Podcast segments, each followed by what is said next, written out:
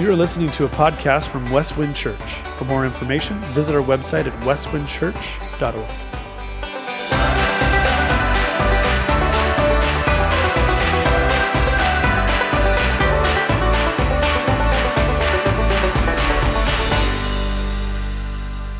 Well, thanks, Nate, and good morning, Westwind. It's it's so good to be with you this morning. Um, I was reflecting on today and, and the sermon, and I was brought back uh, to the crazy change in our world back in March of 2020. It feels like forever ago, um, but yet it was only five plus months ago that our world around us changed. And a couple big things happened here in the United States for us that, that started spreading from across the globe, and that was COVID 19. It came um, with a huge impact on our way of life, on our health, on our well being, on everything. And it changed everything from how we work, from how we do relationships, from how we engage family, from how we engage the world, from how we get outside of our houses and, and enjoy the places and the things around us. It just changed everything. It was huge. In my lifetime, uh, probably one of the the biggest changes of lifestyle and culture shift that I've ever experienced. And not only was it the way that I lived my life and, and kind of functioned in my day to day, but it also just really impacted my heart. It impacted my mind, the way I thought, my emotions, things like that. It was crazy to experience all the things that have gone on, wasn't it? I wonder, and I think that you probably would agree, there's those levels that you probably can't even still explain the impacts, but you feel it, but you can't put it into words. But as we've watched it unfold, it was a game changer for our globe, for our world, for us, right here in our city. But there's something else that also happened in March of 2020 toilet paper. I still don't get it. All of a sudden, this, this small roll of paper used for the bathroom became off the charts, wanted by everybody. And I, I, I, can't explain it. I'm, I might be a little ashamed to say that I've read too many articles on why toilet paper was such a big issue, big deal, big thing that people wanted to gain access to, to have. It blew my mind to walk into a Target and to see those shelves completely empty. I've never experienced that in my life when it comes to toilet paper. And I've traveled around the world and I've seen tons of different kinds of toilet paper. And I think we're blessed in the United States to have some of the best. Um, but it was nuts to see people just taking all that they possibly could. I looked at pictures, and at that time, there was two images I saw often in the news. One were images of the impacts of COVID on people's health, on their life, uh, on, on death. And it was powerful to see mass graves being dug in New York, to seeing people on ventilators in hospitals. It was tragic. It was sad. It was, it was heartbreaking in that way. And then, then the very same news feed, you would see people with grocery carts packed out the back of their SUVs stuffed with toilet paper. 60% increase in sales revenue for toilet paper companies in the United States alone in the month of March. 60% increase in toilet paper in the countries like Italy, which was hit the hardest um, around the globe, but also in countries like Australia, a 140% sales revenue increase for toilet paper companies. I don't even know what to say about that. But it was nuts for me to think, and no one has a good answer of why people went running after the TP like they did. It wasn't that it was going to solve the problem. Toilet paper has not been scientifically proven to, to heal, to mend, to cure COVID 19. It's just not there. And we're relatively back to normal, even though COVID 19 still seems to be pushing through our society and our world today. But there's something that I think I do have an answer for you. It goes down to the root and the core of our humanity and our brokenness. It's greed. It's, it's this idea, the Bible uses the word covetousness, that we, we see something and we just need more of it. And in that, um, there's a fear that if we don't have this thing, we don't have this control over this thing, that, that we're, something's going to go off, that we're going to lose on something, that we're going to be lost. And so the brokenness of our humanity says, hey, I'm going to go out and I'm going to hoard this product because I can control this. And I think that if I have this one thing, it's not even about toilet paper, it could have been something different. But in this situation, that's what it was. But it revealed the heart of mankind. It revealed this fear in us, this greed in us to control our own future, to take into uh, our hands what we think the outcome may be for our future. And it was revealing. So it's not about sales revenue and it's not about uh, what that was on a toilet paper roll. It was about the heart of mankind. It, it revealed the truth of our brokenness, our need, our desperation for something that we don't quite understand. And so I want to dive into today's passage out of Luke. Uh, and today, if you've got your Bibles, I want to encourage you to grab your digital uh, worship guide because I want to use that later on in the sermon. But we'll be in Luke 12, uh, verse 13 through 21 today. But I want to go back because there is a good amount of scripture that has transpired from where Pastor Keith left us last week and leading into this week. And here's some things that, that Jesus starts uh, sharing and teaching about, both to uh, his disciples, but also to those that were listening around him, the religious leaders and teachers that were there, as well as people that are just following him, trying to learn from him and experience what he's going to do and wait to see what he might do next. And he gives these eight warnings. Uh, throughout those passages of scripture. And I just want to give you some bullet points in those eight warnings. The warning number one, uh, starting way back in, in, Luke chapter 11, was uh, who, whoever's not with me if you're not with me, you're against me. If you're not with me, you won't experience the blessings of who I am. And then he moves into warning number two that we need to guard our houses. We need to take, take hold of and understand that what we have, the most intimate parts of who we are, needs to be protected. We need to guard it and to make sure that it is all in order. And warning number three, that there's an evil generation that will be brought to judgment, that that generation that is running after evil ways, that is running after the things that are not of God, they will be brought to judgment. And then warning number four, that we can't let our light go out. We can't let our light be covered by the darkness. We can't let our light lights be snuffed. We have to hold them brightly. Warning number five that we don't only just cleanse the outside of our lives, we've got to look deeper into the soul, the issue of our lives, the things that are deeper inside of us, the roots of our brokenness, and, and be aware of what those things are. And then, warning number six, that nothing will be hidden. That there's nothing in our lives that we can truly get around, that we can truly stuff into a dark corner and no one will ever see. It will come to light. Warning number seven we have to fear God only. That He is the ultimate sovereign hand that'll move through our world, our culture, our heart to lead us to transformation. And ultimately, at the end, when He returns, there will be a judgment seat that we will be upon. And so we need to fear the power and the reverence and the awe of who God is, that He is bigger than all things, that He's bigger than a, a, a, pandemic, that He's bigger than a toilet paper shortage, that He's bigger than our brokenness in our lives, and He's bigger than our sin. And then warning number eight that he who denies will be denied. That if we just put God off to the side and we say, I don't know you, I don't love you. I don't trust you. I don't get you. And we never engage him. We'll miss the opportunity of being with him. And that leads us into this teaching that we're going to be in today out of Luke 12, starting in verse 13. So, what I want to do is uh, read the passage to you, and I want to break the passage down and just look at what he's teaching uh, in, in his disciples in the response to this man who asked a question. So, let's read that starting in verse 13, Luke chapter 12. It says this Someone in the crowd said to him, Teacher, tell my brother to divide the inheritance with me. But he said to him, Man, who made me a judge or arbitrator over you?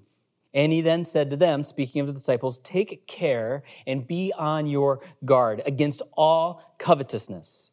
For one's life does not consist of the abundance of his possessions. And he told them a parable, saying, The land of a rich man produced plentifully. And he thought to himself, what shall I do? For I have nowhere to store my crops. And he said, I will do this. I will tear down my barns and build larger ones, and there I will store all my grains and my goods. And I will say to my soul, Soul, you have ample goods laid up for many years. Relax, eat, drink, be merry. But God said to him, Fool, this night your soul is required of you, and the things you have prepared, whose will they be? So is the one who lays up a treasure for himself and is not rich towards God.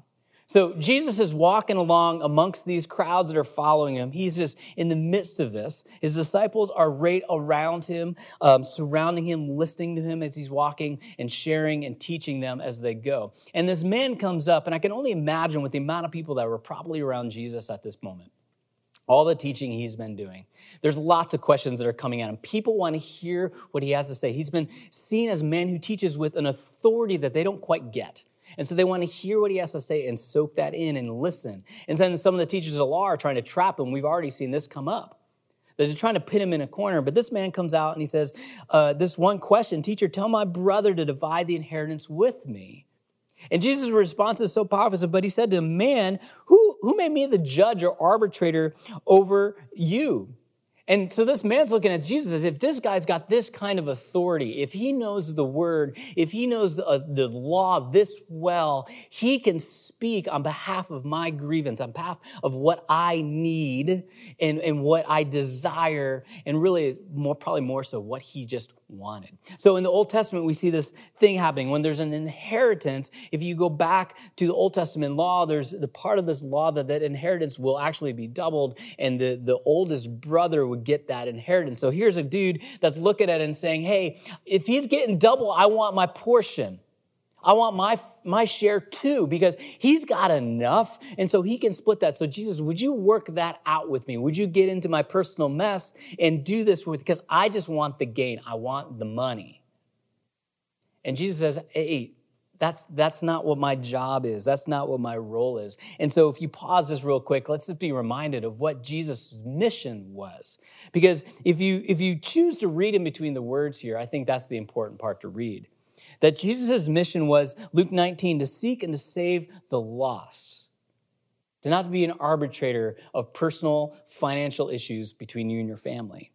And then John 10, to, he came to give life, abundant life, that we can have life to the fullest. His mission was to seek and to save the lost and to give abundant life to those that would choose to follow him. And Jesus understood that in the statements like, hey, my job is not to be an arbitrator or a judge on your personal financial issues. I have a different purpose, a different mission that I want to engage you on. So let's talk about what that is. And he said, turn to his disciples and teaching, knowing that this man and everyone around him here, take care and be on your guard against all covetousness. Take care. That means you're aware of the needs around you.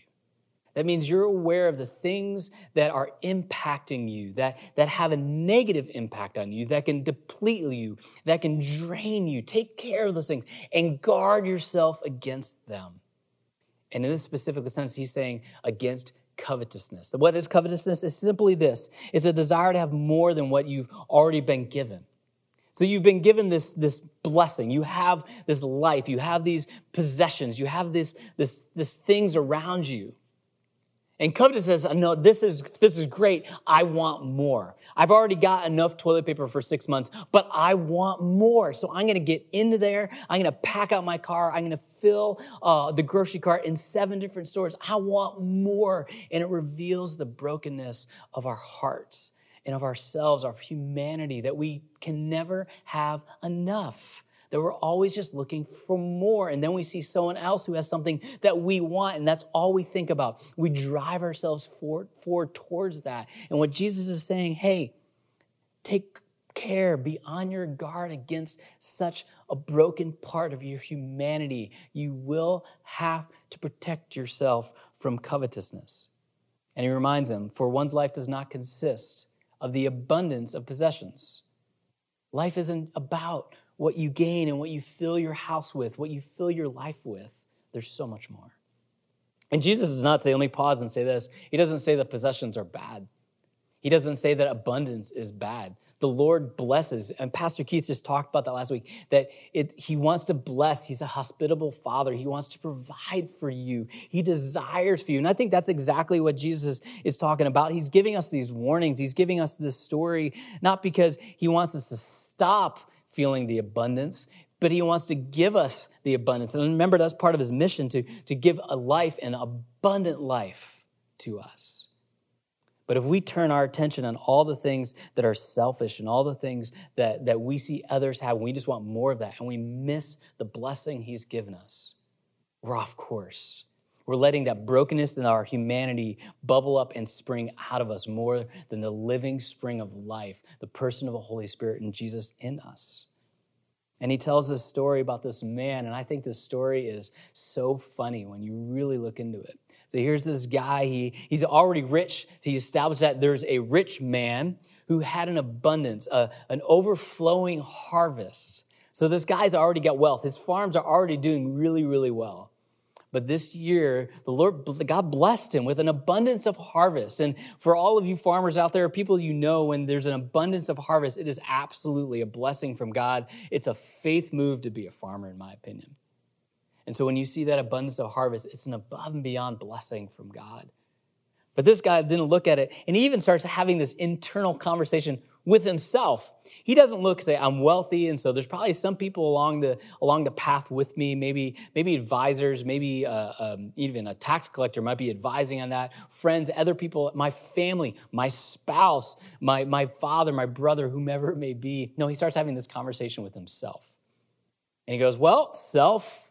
He talks about soul. The, um, the ESV translation uses soul, and the idea of soul, when you break down to it, it's like your body, your mind, um, your breath. It's everything that you are. That word soul. It's talking about the fullness of who you are in every possible way. And he goes, soul, what should we do? I have everything that I need, but I don't have big enough houses uh, to, to store this abundance. So, hey, soul, let's build some more ones, bigger ones. Let's tear down the small things and let's add to more of these things. And, and then now that we have all of this stuff, let's basically just party. You and me, just you and me, soul, you and me, self. Let's get this done. And as Jesus is telling this story, I just find this comical that he's having this, this rich man is having this conversation with himself. He's talking to himself, even to the point that he throws himself into the third person. And I will say to my soul, Soul, you have ample goods. What a cr- crazy way to look at it. But I wonder if Jesus really taught in this way and, and shared this parable in this way because that's what we do as humans. We talk to ourselves. We try to uh, get us to a place where, like, this is gonna be okay. This is the right thing to do. It's, it's fine if I do it this way. And so, if I can have a conversation with myself, I can find some way to, to find it agreeable or to, to make it okay that I'm doing the right thing. But Jesus changes the conversation because God speaks up. So even when we're having this conversation with ourselves, God is listening in. That his ability to be in all places, to know all things. We even see this with Jesus earlier that he knows the thoughts of man, even when they're not said out loud. So God speaks up to this rich guy and he calls him fool. This night, your soul, the full being of yourself, will be required of you. And the things that you've prepared, what are they for? So is the one who lays up a treasure for himself. When we go after, when we become, allow covetousness to take over our lives, it's required of us. And we're going to miss out on something because we're taking a blessing and we're using it for our own personal gain. And, and Jesus moves into the, is, calls it, is it when we have that, when we have that mentality, when it's all about us, when it's all self focused, we miss the opportunity of being rich towards God. Now, what does rich towards God mean? It really is this. When you really, when you dig in deep to the, the little translation in the original language, it means to give blessings of our salvation to all. And so when Jesus is using this term, it's not about being wealthy towards God.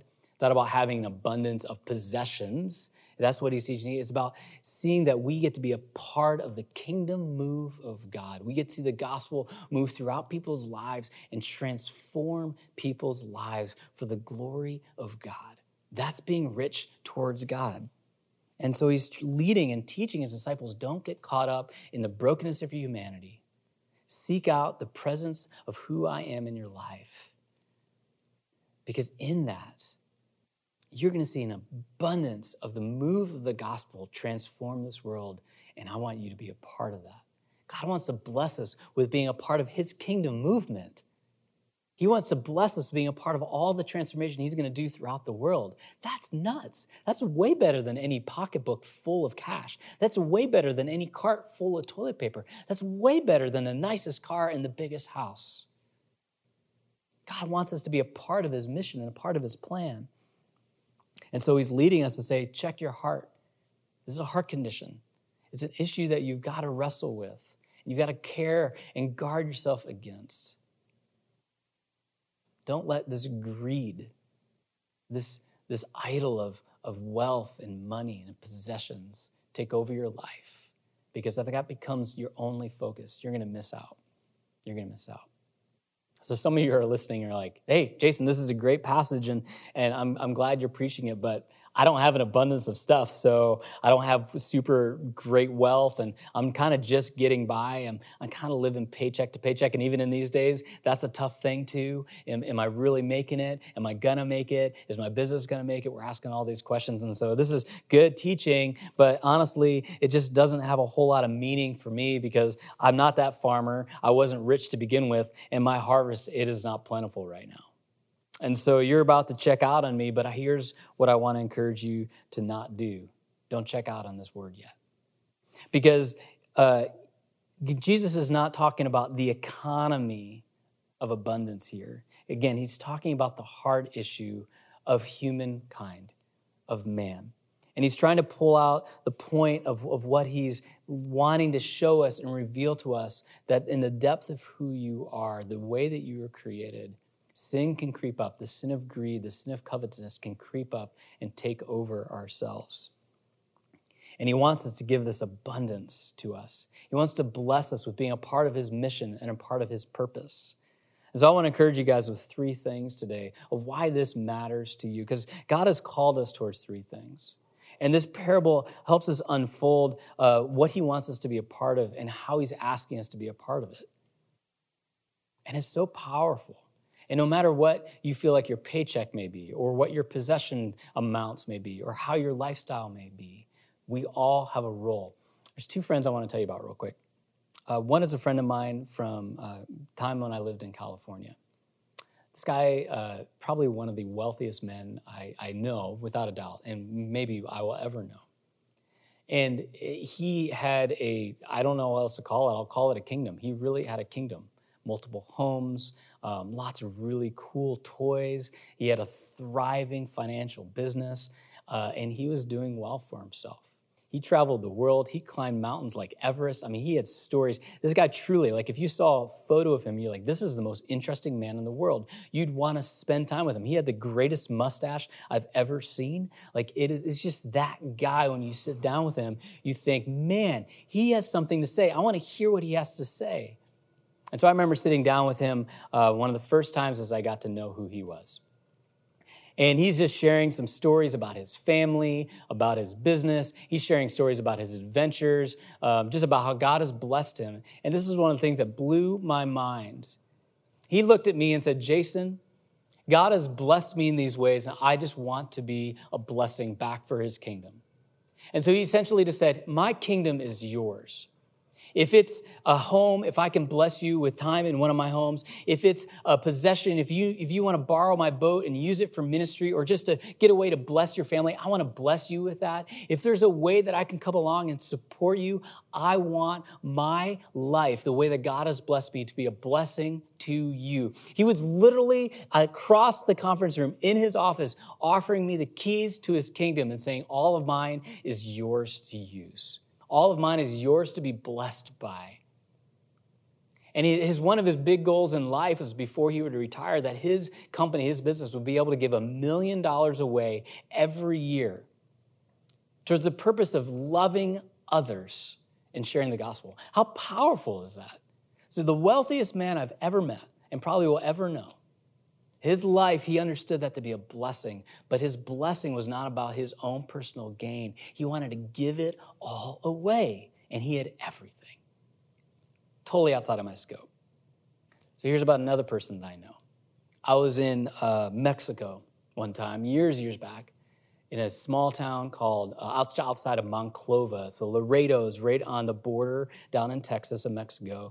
Just a little while into the Mexico and across the border, there's a city called Monclova. Just outside of that city, there's just a small town. This small town existed mostly of women and children because all the men had moved to the United States to make money and they were sending the money back home so their, their wives and their kids could have food on the table. It's a very, very poor little town. And we're there, we're building a church for this town, uh, one of the first ones they've seen in years. And they're providing for us and feeding. We're playing soccer with their kids. And one afternoon, one of the ladies that was helping making food for us as we were building this church said, I would love for you to come to my home. What a blessing to be invited into somebody's home. And so we followed her and her sons back to their home.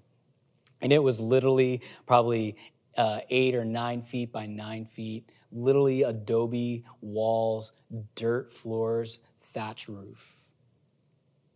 And she welcomed, us into her home. She had swept her floors, dirt floors. She had swept her floors to make it neat for us.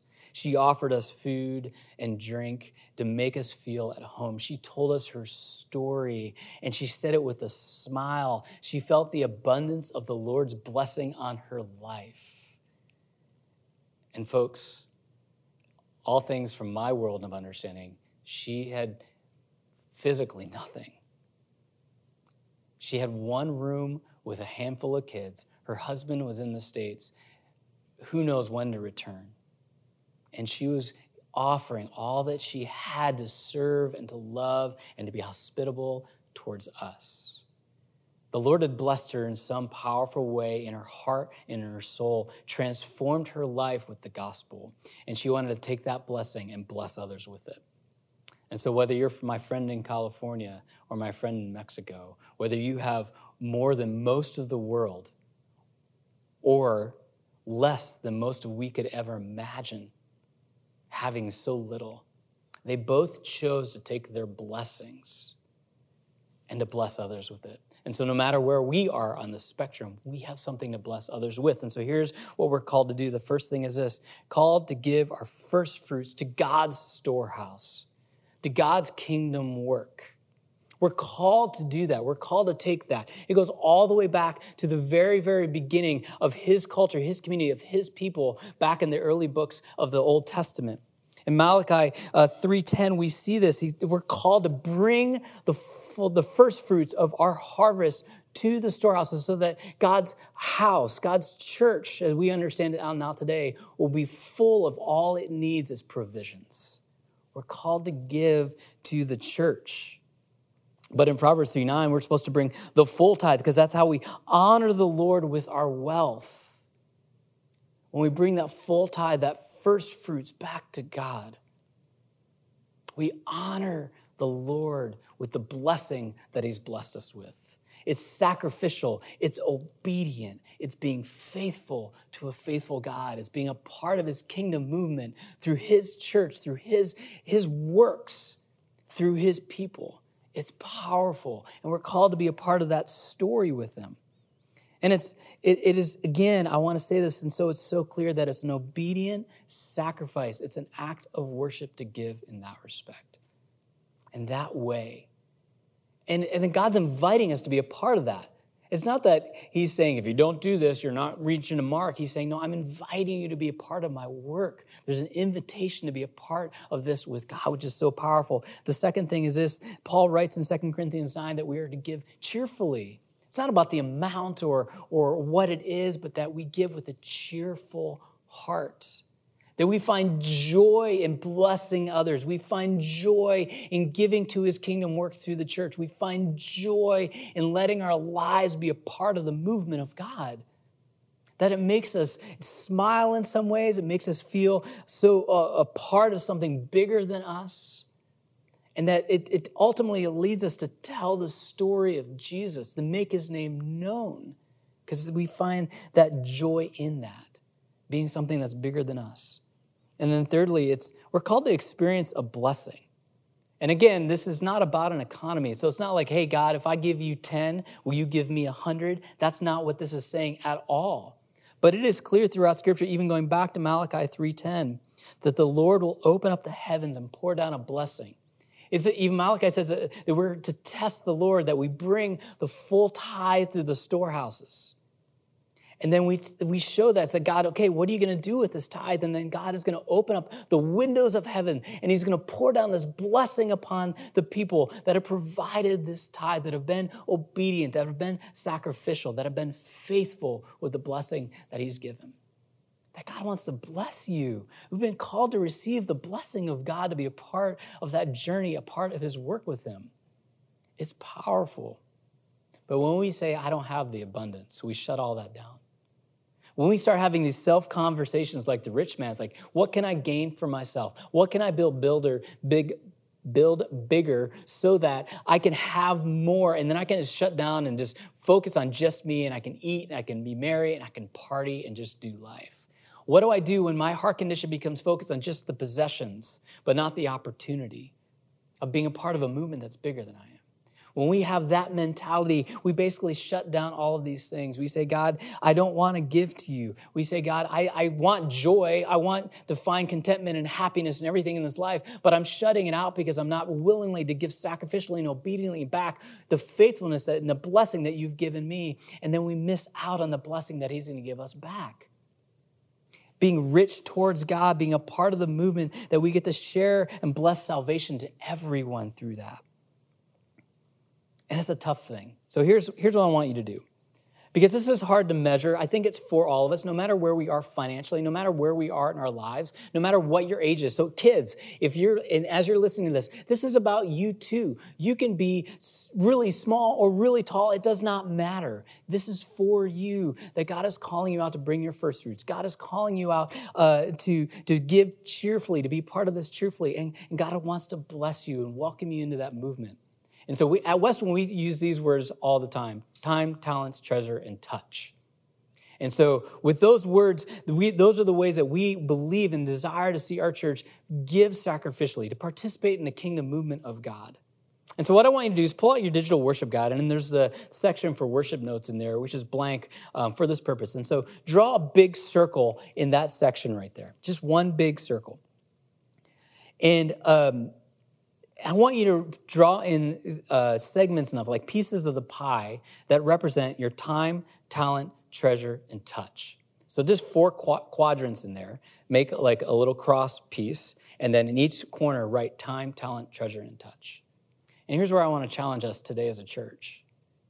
That if we're going to experience uh, this, if we're going to take care and guard our hearts against covetousness, and I recognize that God has blessed us with some things, no matter what volume or what that is. Now he wants to use that through us to be part of his kingdom move. And you've got that quadrant in that circle. In different seasons of our life, you're going to be able to give more in one area than in others. In some seasons, you're going to be able to maybe bless financially others, bless the church financially. And in some seasons, you're going to be able to bless more uh, with time than you will with money or with your financial blessings.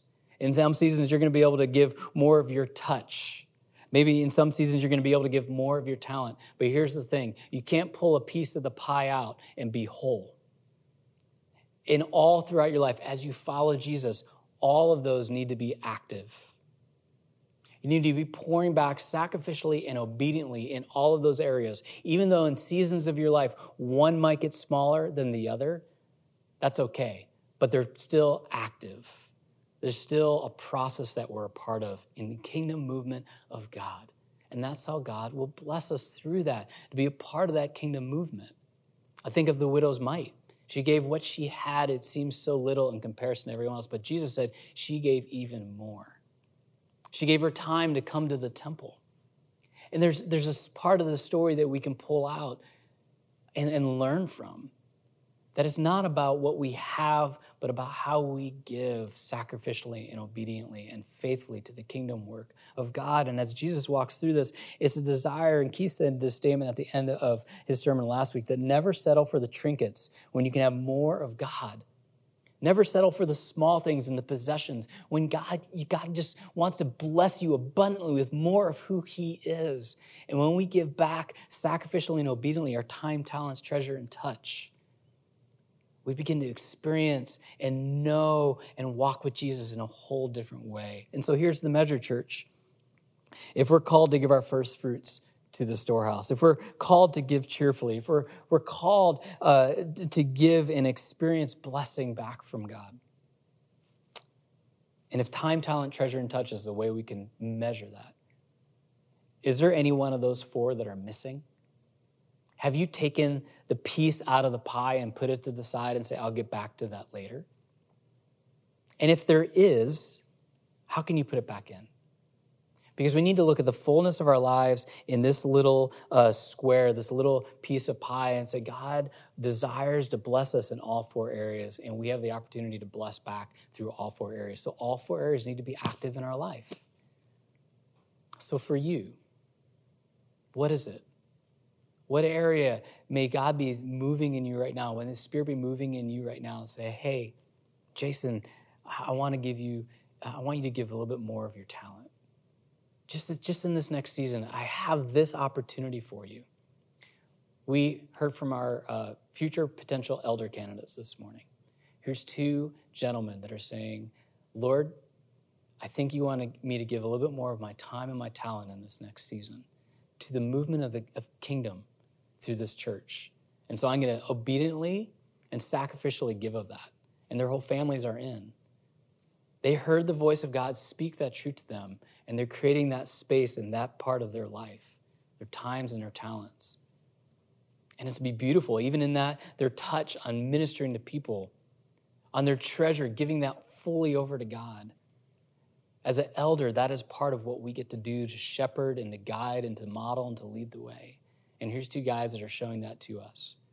Coming humbly, as Tyler said, humbly before that. Even Jason used that word too, that humbly we come and worship to God. And so, what about you? Are we going to be the rich fool who, who just wants to build bigger things, hold them in, and just sit back and be lazy the rest of our life and miss the opportunity to be part of God's movement? Are we going to take a deeper look we're going to take care and guard ourselves. We're going to heed the warnings of God that He desires for us to have this eternal perspective, this kingdom mindedness, to be a part of His movement that is not only transforming my life and your life, but has the opportunity to transform the lives of everybody in your neighborhood, in your city, in this state, in our country, and in our world. God wants us to be a part of that with Him. But we've got to look at our time, talents, treasures, and touch. And are we being obedient and sacrificial and faithful with those things in our life? And do we need to plug something back in? Church, let me pray for us this morning as we move forward to be a part of this as a church together. Lord, this is tough. It's, it's tough because it's a heart issue, and we've got to really look at our hearts. And we have to really evaluate where we are and how we think and how we respond, how we act in our everyday lives. And it all starts deep down in the root. And so, Lord, I just pray through the power of your Spirit, will you heal and mend uh, and teach and lead us to point our hearts towards you, our souls towards you that you are our attention, that you get all of our breath, you get all of our worship, you get all of our adoration. And out of that comes an overflow of, of abundance, of blessing, of, of a participation in your kingdom movement. And Lord, practically, maybe it is a I've set aside my time, or I've set aside my talent, or I've set aside my treasure, or I've set aside my touch, that I'm not even letting that be a part of my life right now. I put it off to the side, and maybe I'll get to it later. Lord, will you just move in us and help us to see and hear you speak where you have us participating? That we have all of those as a part of our life, and that we're using those things that you've blessed us with, those opportunities that you've blessed us with, those, those moments that you've blessed us with to bless others back. Lord, teach us and guide us through that. Lord, it's a hard conversation to have in our souls. It's a hard conversation to have out loud, but Lord, we trust them to you. And Father, I just pray for our church as we move forward. What an awesome opportunity to be a part of the kingdom movement as a church together. We walk this path with you together and we get to hear the stories of redemption, healed marriages, uh, the healings of our physical bodies from sickness, restoration in our lives, people coming to know you for the first time, to join in a relationship with you and walk towards the kingdom in eternity with you, people being baptized in your waters to celebrate the life change in their hearts. Lord, we get to be a part of those stories and we say thank you. Thank you for that. So, Lord, we just come to you and we offer this in all that we have as a church. And Lord, we pray that the blessings that you've given us of no matter what volume, Lord, may we be led and moved to bless others back in every possible way, to be an outflow of your Spirit's work within us in this coming week and in every day ahead. Lord, we love you and we praise you, and we give this all in your incredible name of Jesus. Amen. Well, church, as we just wrap up our time this morning, we just love that you have been here and worshiping with us. And we're going to have this time called Sacred Space. It's 10, uh, 15 minutes of time just afterwards. So uh, you guys can engage with the online host in the chat room, um, just, and even engaging with one another in that chat room. We want to encourage that. Hang out. Share what God's teaching you. Share something from the sermon that might have stuck out to you. Share something about the worship that, that moved you this morning. And, and church, we're excited to be engaged as we step forward in, in all the different environments. We love you. We're consistently and daily praying for you each step of the way forward. Have a great week.